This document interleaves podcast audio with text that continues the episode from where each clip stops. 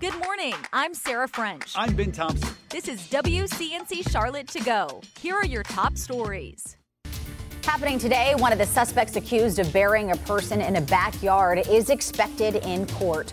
Officials say Kenneth Johnson and Robin Adair tried to conceal a person's body at a home in Lowell. W C N C Charlotte's Richard Devane joins us now. And Richard, this all stemmed from a missing person investigation. That's absolutely correct. A missing persons investigator several years ago.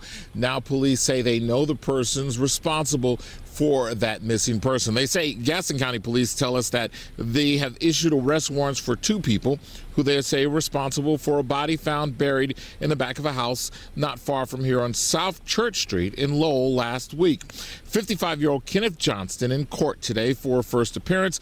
Police say he and Robin Ray Adair both will face a charge of felony concealment of a body. Adair will also face an obstruction charge. Investigators say the arrest stemmed from that missing persons case from October of twenty twenty.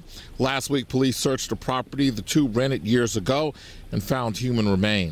They say they think those are of the unidentified missing person. The news shocking those who live in the area now. Still a lot to process, you know. I just feel bad for the victim's family, whoever they are. It's been kind of, uh, I, I'm thinking about finding a new walking spot, honestly. Yeah, that first person actually lives in that rented house that the suspects had rented several years ago. People had rented that house since then. Police say none of them are involved. They have their two people. Now, as far as Miss Adair, she is scheduled for an extradition hearing, and once she has that hearing, she'll be back here in Gaston County to face charges. Again, Johnson has his charges later today, his first appearance, where he'll hear his formal charges. We're right here in Gaston County. This is Richard Devane for W C N C Charlotte. Turning to more of today's top stories in your morning rush. An Iredell County man waking up in jail this morning after police say he dragged a deputy from a car while trying to get away from a traffic stop. It all happened Saturday on Oak Ridge Farm Highway near Mooresville. Police say thirty-three-year-old Alan Leaser tried to get away, putting his car into drive and dragged the deputy fifteen to twenty feet. Leaser then led deputies on a chase before his vehicle was later found in Mecklenburg County. He was arrested a short time later. Good morning, I'm Destiny Richards. Tonight, Tega Cay City Council is discussing a final plan to cull one hundred sixty deer in an agreement with the U S D A.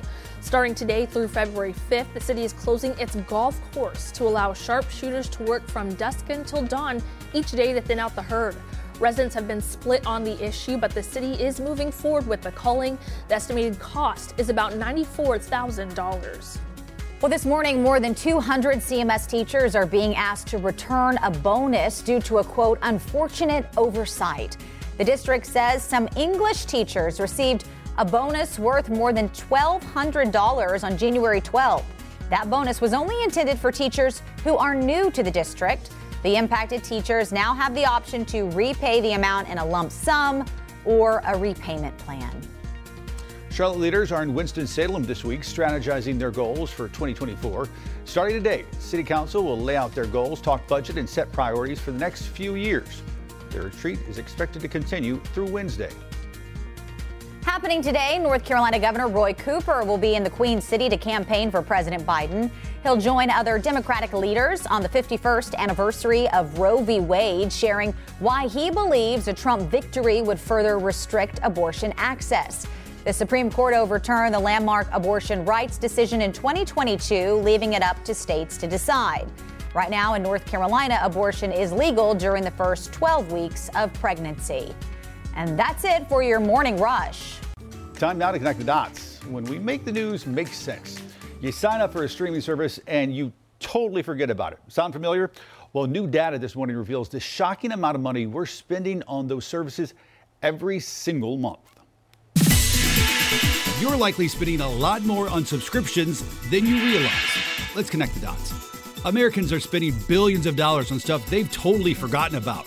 The dirty little secret to subscription platforms, they owe a lot of their success on your lack of attention. Most Americans think they spend about sixty-two dollars a month on these reoccurring costs, but get this, apparently the real number is closer to three hundred dollars a month. Between streaming, music, newspapers, even razors, these services can really add up. Lots of folks plan to pick up subscriptions for one-off things like sports games or a season of a show they like. But when they then forget to cancel, it generates big money for services like Peacock and Hulu. And that is Connecting the Dots. Out of the day's checklist, here are three stories worth knowing about today. One, a crash on I eighty-five left one person dead. The Gastonia Police Department says it happened yesterday just after four thirty a m, closing down a southbound lane of I eighty-five near exit nineteen for most of the morning. Police say a man was killed in that accident. He was not wearing a seatbelt. Number two, no one was injured after a two-alarm fire near Ballantyne. Charlotte Fire says the town homes on Fiddler's Roof Lane went up in flames around two yesterday morning. fifty firefighters responded and were able to contain the fire in about thirty minutes. Crews say the fire started around an H V A C unit and was ruled an accident. And number three, happening today, Mecklenburg County Parks and Rec will begin clearing more than two miles of trail along Reedy Creek. The project will eventually connect the Plaza Road extension to Greer Road. The county says you can expect heavy equipment in the area, so please use caution if you're visiting. Here's what's happening across the Carolinas. Crews are trying to figure out what started a fire at an industrial building in Randolph County. It happened Saturday at the Worthville Mill. Fortunately, there are no reports of any injuries. Today, Durham public school leaders will meet to discuss what should happen after some employees were overpaid. Several bus drivers went on strike over the issue. Durham officials say there could be lingering issues with buses this morning. One South Carolina woman bought a dream home after a new wave of student loan forgiveness. Diane Bruce earned three degrees at South Carolina State University. More than two hundred sixty thousand dollars of debt was canceled because of her work in public service. And that's what's happening across the Carolinas. Take a quick trip down to your local supermarket and you're likely to spot a shopper carrying the extremely popular Stanley Cup. But one viewer asked us, do these TikTok famous stan- uh, stainless steel cups actually contain lead? Here's Megan Bragg with this morning's Verify. These oversized tumblers are taking the world by storm and flying off the shelves. Stanley can't seem to produce them fast enough, but W C N C viewer Karen S. asked us if these contain lead. So the question, do the Stanley tumblers have lead in them, and are they safe to drink out of? Let's verify. Our sources are Stanley nineteen thirteen, the company that makes the drinkware, and family physician Doctor Carla Robinson. In an email to our Verify team, Stanley stressed their cups meet all U S regulatory requirements. They said no lead is present on the surface of any Stanley product that would come into contact with your beverage. However, Stanley did say it seals its insulated products with an industry standard pellet that includes some lead. Stanley says the pellet is completely covered and enclosed by a stainless seal cover, making it inaccessible to consumers. But what are the health implications for someone who comes into contact with lead? Doctor Carla Robinson says lead is a naturally occurring element that's even found in soil. But in this case, natural doesn't equate to healthy. With exposure over time, you can certainly find um, some serious health effects if that exposure is uh, repeated and at high levels. Doctor Robinson added that the average person is probably exposed to a little bit of lead every day. Lead exposure is measured by how many micrograms per deciliter are in your bloodstream. The average lead level is somewhere uh, less than ten for adults. And so we do have some exposure on a, a regular basis, and that's something to be expected. But Robinson says it's highly unlikely you'll be exposed to enough of it to cause lead poisoning.